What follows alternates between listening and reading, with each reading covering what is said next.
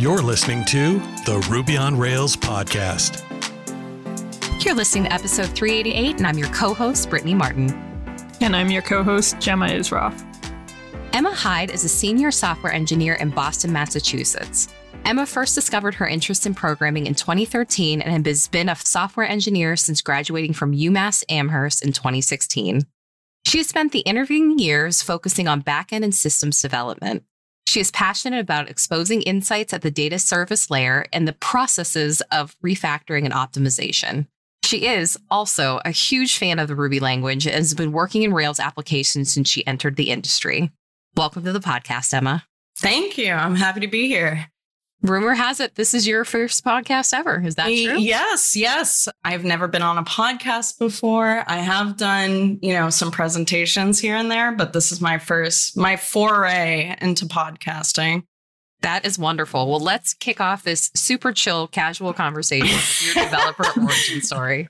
Yes. So I had a pretty interesting developer origin story. So I actually originally went to UMass Amherst for psychology. I was in psych for probably two years ish, but I didn't actually get switched into the computer science major until my junior year at college. So, what kind of happened was that I wanted a Bachelor of Science degree. So, I kind of looked into what would be required for that in psychology. And it basically said if you want a BA, you have to take a language. And if you want a BS, you have to take math. And I was like, oh, I've always hated math, but I'll look through and I'll see if there's any like easy math classes. So I looked through and there was one computer science 101. So I was like, oh, okay. You know, I've always liked computers. Like we got our first computer when I was maybe six. And I've always liked video games and I've always kind of enjoyed playing around with the computer. So this seems like it's right up my alley. I'll do it. And I took that class and I was like, I like this a lot more than what I'm doing right now. Not that I don't like psychology, it was kind of something that I was really interested in learning about, but not something that I wanted to pursue a career in.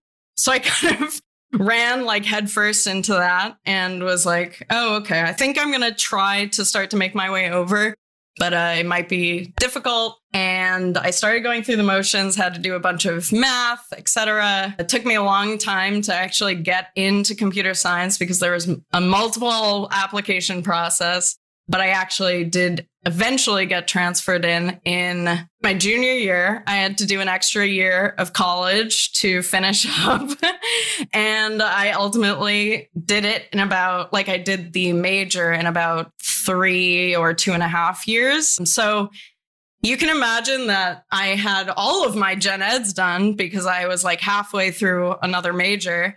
So it was just like four classes of computer science a semester for like two and a half years. And I did graduate in 2016, only one year late, which is, you know, that's the best thing I ever did for myself, honestly. Just acknowledging how much I really enjoyed what I was doing and was excited for what that meant for me for my career.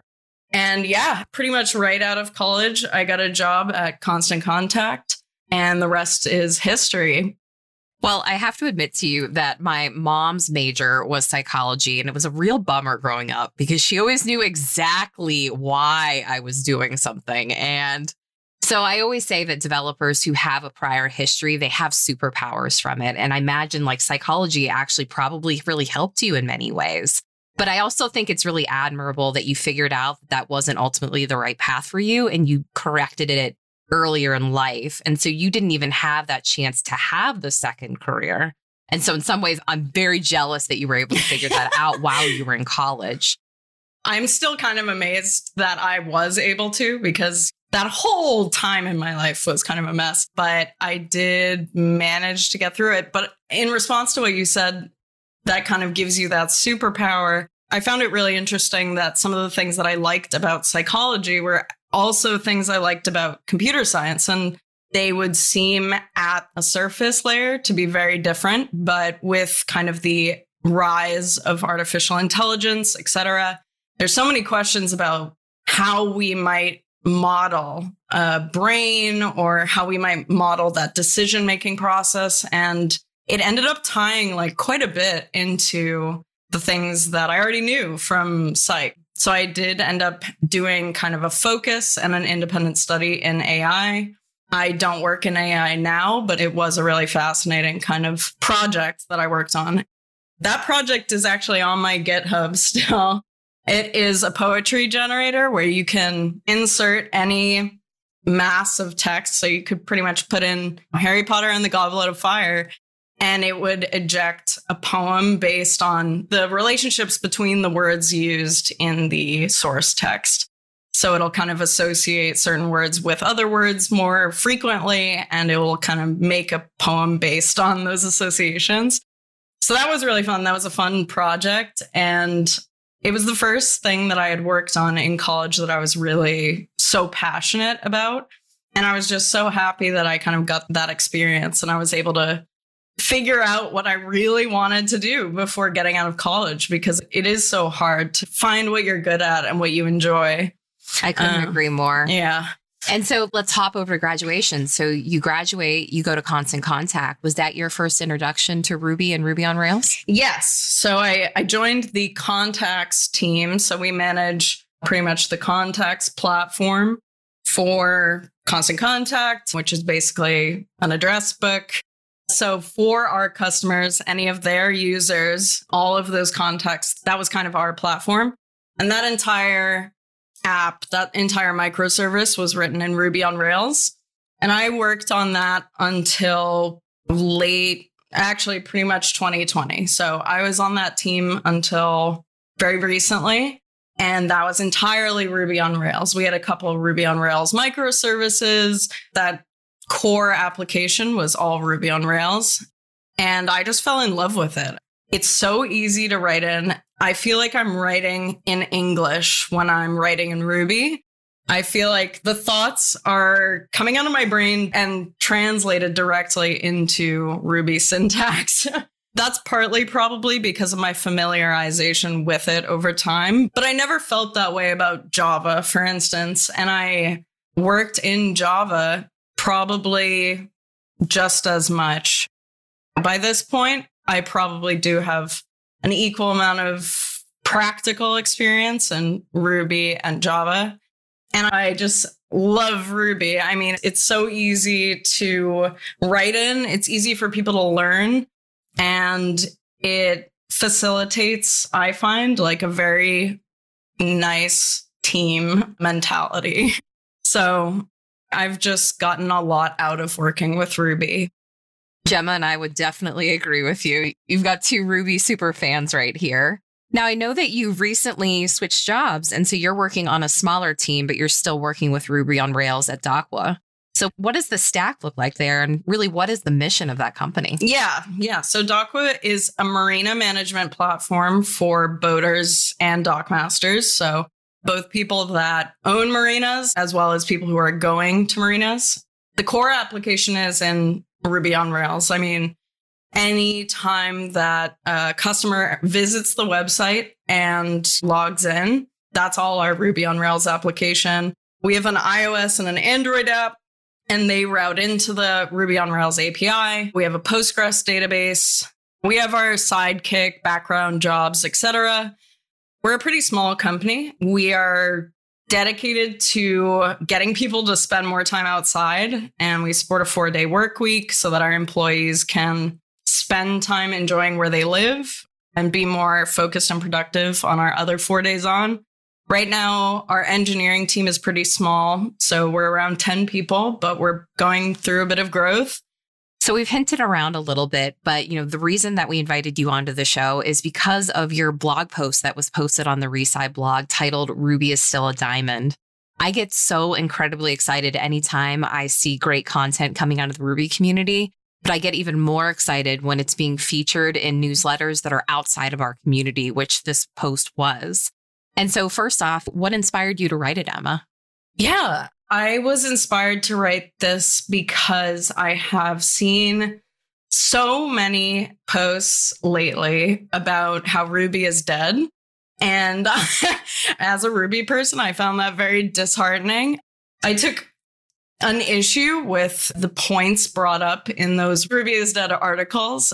They harp a lot on its performance. They kind of target Ruby for being old or past its prime. Some of them are just mean. so, my inspiration was really to give a voice to the other side of the field. I wanted to say, hey, like Ruby's not dead to a lot of us. And in fact, Ruby 3.0 is going to change Ruby. And I haven't really seen anybody talking, or I mean, not anybody, but I haven't really seen many people discussing these features from Ruby 3.0 and how they will change their workflows.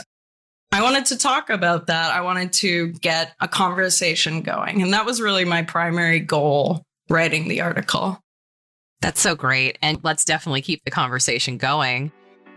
This episode of the Ruby on Rails podcast is brought to you by Honeybadger. Honeybadger is one of the easiest decisions you can make.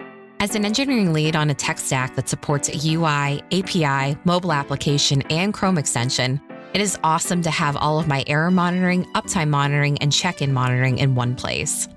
No matter how great your team is, your code is going to have errors. Honeybadger empowers your whole team to own the features they ship. Honeybadger sends you alerts real time with all the context needed to see what's causing the error and where it's hiding so you can quickly fix it and get on with your day. The included uptime and cron monitoring also lets you know when your external services are having issues or your background jobs go missing or silently fail. Head over to honeybadger.io and discover how Honeybadger is used by tens of thousands of pragmatic developers and companies of all sizes who want to focus on shipping great, error free products. While it's so important that the listeners please pause the episode and read the article if you haven't read it, it will be linked in the show notes. But I do want to recap a couple things and let's first talk about contemporary Ruby. So, what has happened in the world of software development since the release of Ruby 2.0? So, 2.0 came out in 2013, so it's nearly a decade ago. There have been a lot of developments in Ruby in the intervening versions, but just for the clarity of communication here, I'll talk directly comparing 2.0 to 3.0. So, since that first release of 2.0, Node.js has taken over basically. I mean, most companies are using at least one form of Node.js, and it's a massive amount of the job listings out there that I've seen. And JavaScript is just becoming far more than a front end language. It is actually quite a good backend language and Node itself is just an excellent web server. And it really is taking over full stack frameworks I think in a significant way where you know someone who might have used Ruby 5 years ago would probably now say oh no there's a node.js package for that right also, machine learning is a huge consideration now with lots of platforms boosting AI features, including ReSci, which is part of the context of why I wrote this. There's also been a huge surge in cloud infrastructure. So, forcing people to consider compatibility with their cloud infra as a priority. That especially, I mean, for a while we were trying to write a Lambda, an AWS Lambda, and they did not actually officially support the Ruby language. So I can only imagine how many Ruby native applications implemented Node.js Lambdas for whatever they were using it for just because it was available. Also, languages that started to be developed in the last decade more actively consider multi threading and asynchronous offerings at the architectural level. So I think that Ruby not doing, and I mean, this applies to Python as well. I mean, this isn't just Ruby's problem, but but there are new languages like Go and Elixir that do a better job with kind of the parallelization or concurrency questions that I discussed in this article. A lot has happened since 2.0 came out. And there is also the kind of primary goal for 3.0 that Matz talked about was that he wanted 3.0 to be three times faster than 2.0. And personally, I think he probably did achieve that, but that distinction, that speed increase is not going to shoot Ruby into a new performance category. It's still one of the slower languages. And what contemporary Ruby means to me isn't just that it's fast, it's that it has this increased support for, you know, multi-threading considerations, parallelization, things that cloud infrastructure, things that we work on in this decade, things that have been really hot topics basically. There was so much in there that I want to f- follow up on, so I might just fire a few questions. Yeah, please. The first is so you mentioned earlier Ruby is dead and that it has this bad reputation for performance. Its performance is slower. Why does Ruby have that bad reputation for performance? Like, why is Ruby less performant than some of the other options you listed? So, I mean, there's so many answers to that question.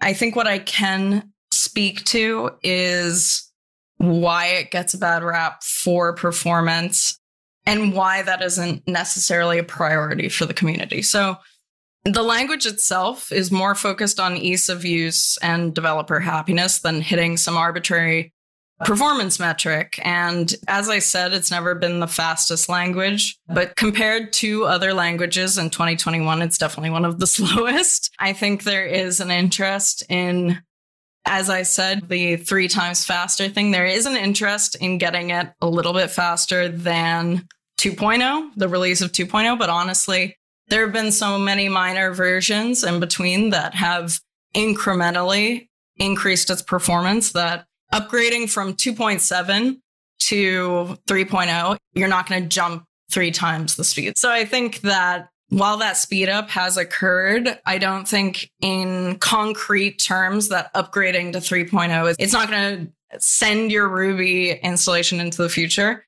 It doesn't really need to be the fastest language, in my opinion. I think there are a lot of applications for Ruby for like a very well thought out easy to use, easy to learn language that is just easy to interface with for developers and is, you know, a pleasure to work in. I think that honestly does do a lot for it. I think one of the examples I can think of is that at Resci, we were utilizing, you know, machine learning in order to provide insights about a business to that business. All of that machine learning code is in Python. And due to the massive support for machine learning in Python, we also had some Scala and Node.js services, microservices that inter- interface with AWS in order to queue jobs, queue background processing of data. And basically, the core client application that our users actually interact with is Ruby on Rails. But what we do on the Ruby on Rails side is just pull those already calculated insights in and display them. Our performance doesn't need to be top notch for that, where we are using those recommended languages or recommended systems in order to perform those calculations. But we just need Ruby on Rails to kind of utilize their APIs and pull that info in and display it in a pleasant way. I think Ruby is an incredible choice for those client applications because of that ease of development and ease of, you know, getting started in it. Once your application is big enough to really be concerned about performance optimizations at the language level, it's kind of already your architecture that's holding you back, not the language that you're using. And I would kind of add to that that it's key to refactor potential background jobs out so that Ruby isn't front loading all of that processing. You would want all that stuff to be constantly recalculated and centrally available, anyways. So Ruby on Rails shouldn't really be doing that heavy lifting. So when developing with Ruby on Rails, I would say let Ruby on Rails focus on getting info from the DB, showing it to the consumer, and calling APIs that perform the work. It does not need to be the fastest language. And I think that Ruby gets a really critical reputation for performance, but that most of the people criticizing its performance don't actually need it to be performing like as fast as Rust, for instance. Like, if a language performance is really what you want, there are other low level languages that can do a lot better. In most business cases, solving the problem first is more important than these performance optimizations. So, if you can solve the problem faster in Ruby, then those kind of developer cycles are more expensive than the per hour CPU costs, you know?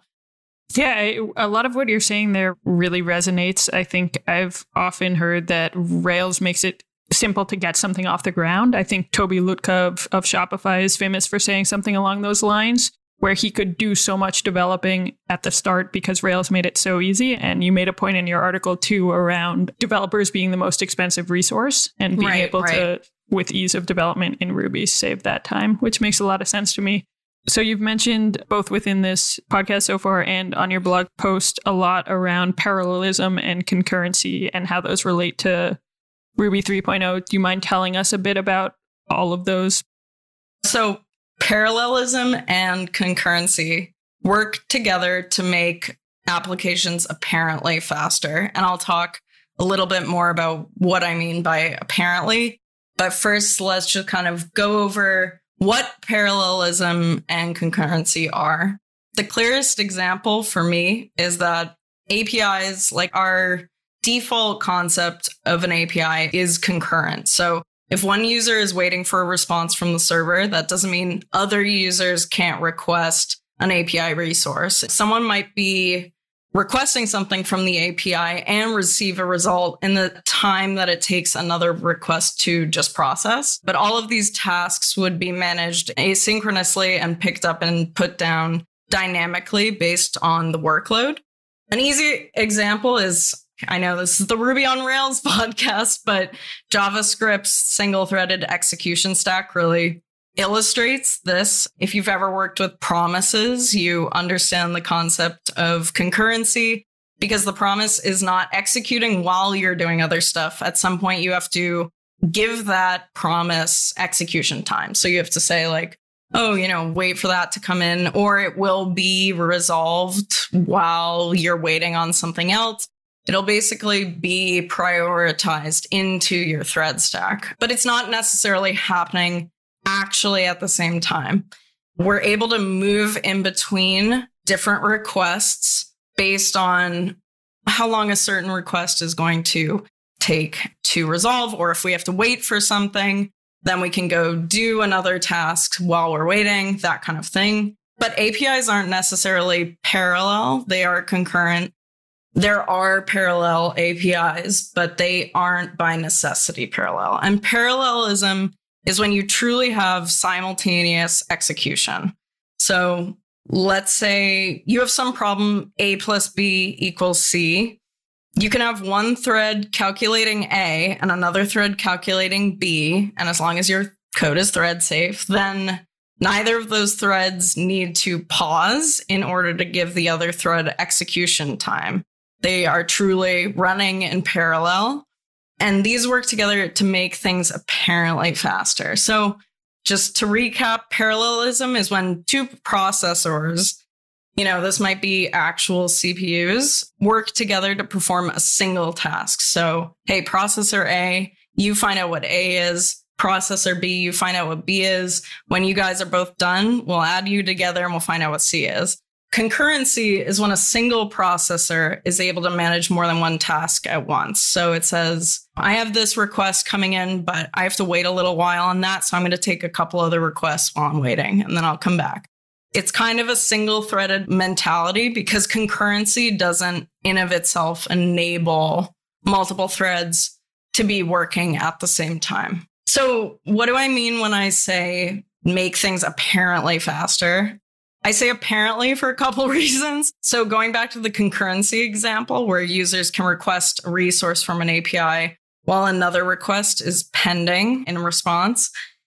If an API was not concurrent, you would basically be in line to use the API. I mean, you'd need the first request to fully resolve before you were able to make a second request.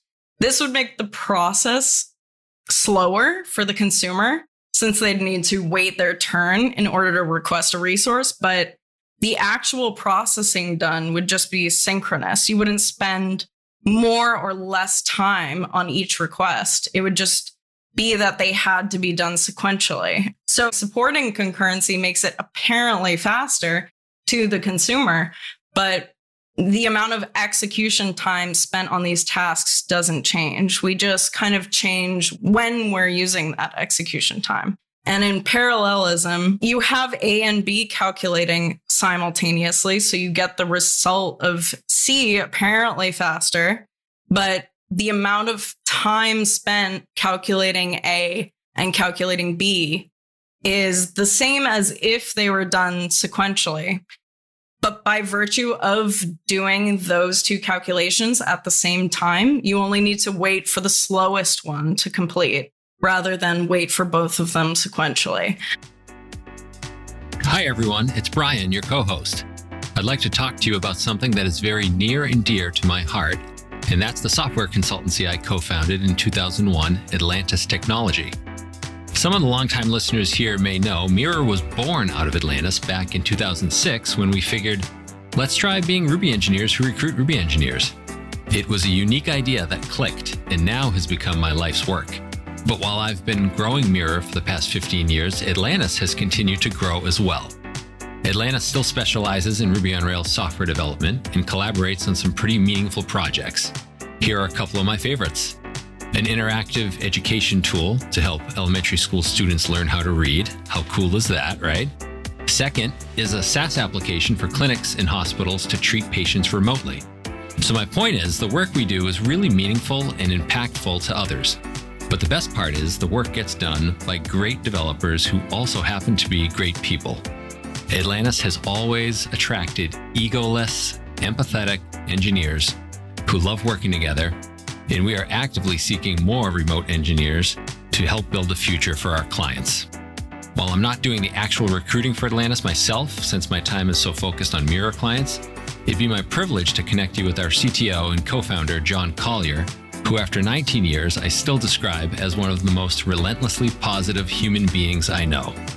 If you'd like to meet John and hear more about working at Atlantis, just drop me an email at brian at mirrorplacement.com and I'll make an intro, or apply directly at atlantistech.com. We'll put a link in the show notes. And how does this all relate to Ruby 3? What Ruby 3.0 offers is a number of solutions to kind of these concurrency and parallelism problems. So, the first that I would point out is fibers, this concept of fibers. And this is kind of Ruby's native support for promises. It's not really promises. And I really encourage people that are listening to go and look into these features because a lot of them are still experimental and they're changing every day. But the idea is that they're kind of a Ruby's native support for background job processing. And if you've used promises, they will look familiar to you, but they try to really emulate sequential execution with the least context switching possible. So they have a little bit more self awareness than I would say that the implementation of threads or async does. They still need to be thread safe, so those considerations are still valuable. But it's kind of a step in a direction of implementing concurrency support at the Ruby language level. And another item that Ruby 3.0 introduces is Ractors. So it's like actors, but with an R at the beginning. I don't know. Ractors are kind of like what I'm most excited about. I think this really has the potential to change how people use Ruby. Basically, the idea of Ractors is that it is a special thread. And let's back up a little. So, I do want to go over what the global interpreter lock is. Many languages implement some form of this, and it's basically a mutex lock that prevents threads from running simultaneously. And, you know, Ruby has one, C Python has one, JavaScript V8 engine has one. It's a very common implementation to avoid thread safety concerns. So just to allow people to naturally code without taking thread safety into consideration as much as possible. Unfortunately, what it does is pretty much prevent parallelism because only one thread may ever be running at the same time. And it basically forces a concurrency approach over a parallelism approach. So that's kind of been something that Ruby has struggled with for a long time because we couldn't offer parallelism while this global interpreter lock GIL was in effect, basically. So back to Ractors. These are basically special threads, but threads share everything and Ractors only share some things. So most objects instantiated in a Ractor context are not shared across threads. So this prevents race conditions. Ractors have their own global lock and each Ractor has one or more threads. So you can think of it kind of as a collection of threads that have been specially identified. And threads in a Ractor context share a Ractor wide global lock so that they cannot run in parallel, but threads in Ractor A can run in parallel to threads in Ractor B. So this basically circumvents the GIL in order to allow threads in certain scenarios to run in parallel and they can communicate with each other without violating GIL constraints. So Ractors have a queue-based system for push-pull message passing and Ractors can wait on other Ractors. So you can kind of implement further thread safety stuff, etc. But this is really big for Ruby. I mean, Ruby does not offer anything close to this at this time. Ractors are pretty much the first actual approach to tackling the GIL and how that reduces the functionality of the language.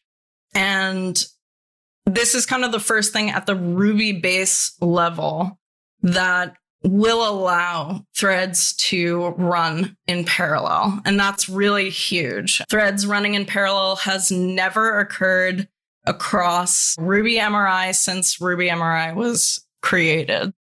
So it's a huge change. And I think that people really underestimate what this might do for their application.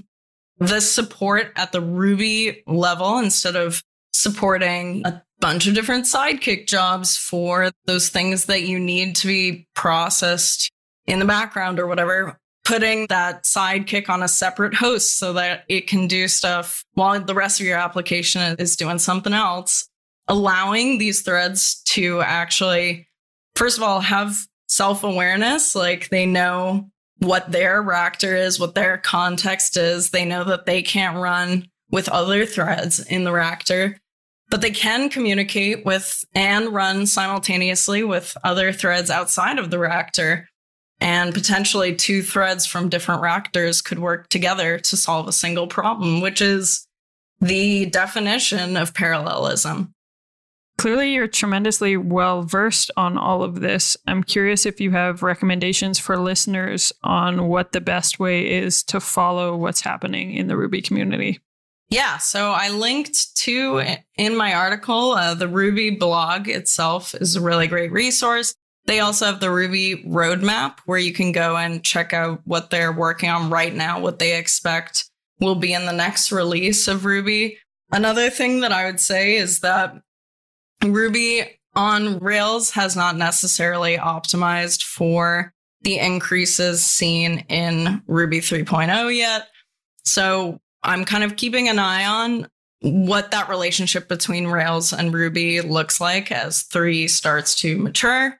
I'm really hoping that Ruby 3 is going to get adopted, but I think that it is kind of at a stance before Rails fully adopts it because so many people that use Ruby are using it with Ruby on Rails.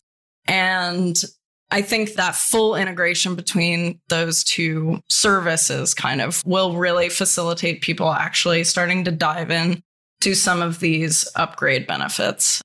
It's important that we all know how to follow Ruby and Rails, but you know, Emma, how can the listeners follow you? So this is the hardest question you asked me. I've spent the last week thinking about how listeners can follow me. I would say the two best ways are following me on Medium. So you can follow me through the article that I posted. Any other articles I post, I will post them there. But this was actually my debut article, so you will not find a backlog there. And in terms of just like just personal stuff, I do have a Twitter with no posts. So maybe I will start. I've been thinking about, you know, oh, I should develop an online presence. So I think I'll start to try to keep up with that. and you can go ahead and follow me on Twitter at Emma Hyde. Maybe I'll just blossom into a Twitter baby, but we'll have to see. I love that so much. Well, you can already count Jemma and I in as readers number one and two. So I want to thank you so much for putting out just a fantastic blog post that made it so welcoming for other software communities to understand all the advancements that have come from Ruby and really putting it in a great centralized place. And so thank you so much for that. And we're excited to see where your career takes you. Thank, thank you, Emma. You've been listening to the Ruby on Rails podcast. Follow us on Apple Podcasts, Google Play, or wherever fine podcasts are downloaded to stay in the loop on Ruby on Rails and open source software. While you're at it, please leave us a review. And thank you for listening.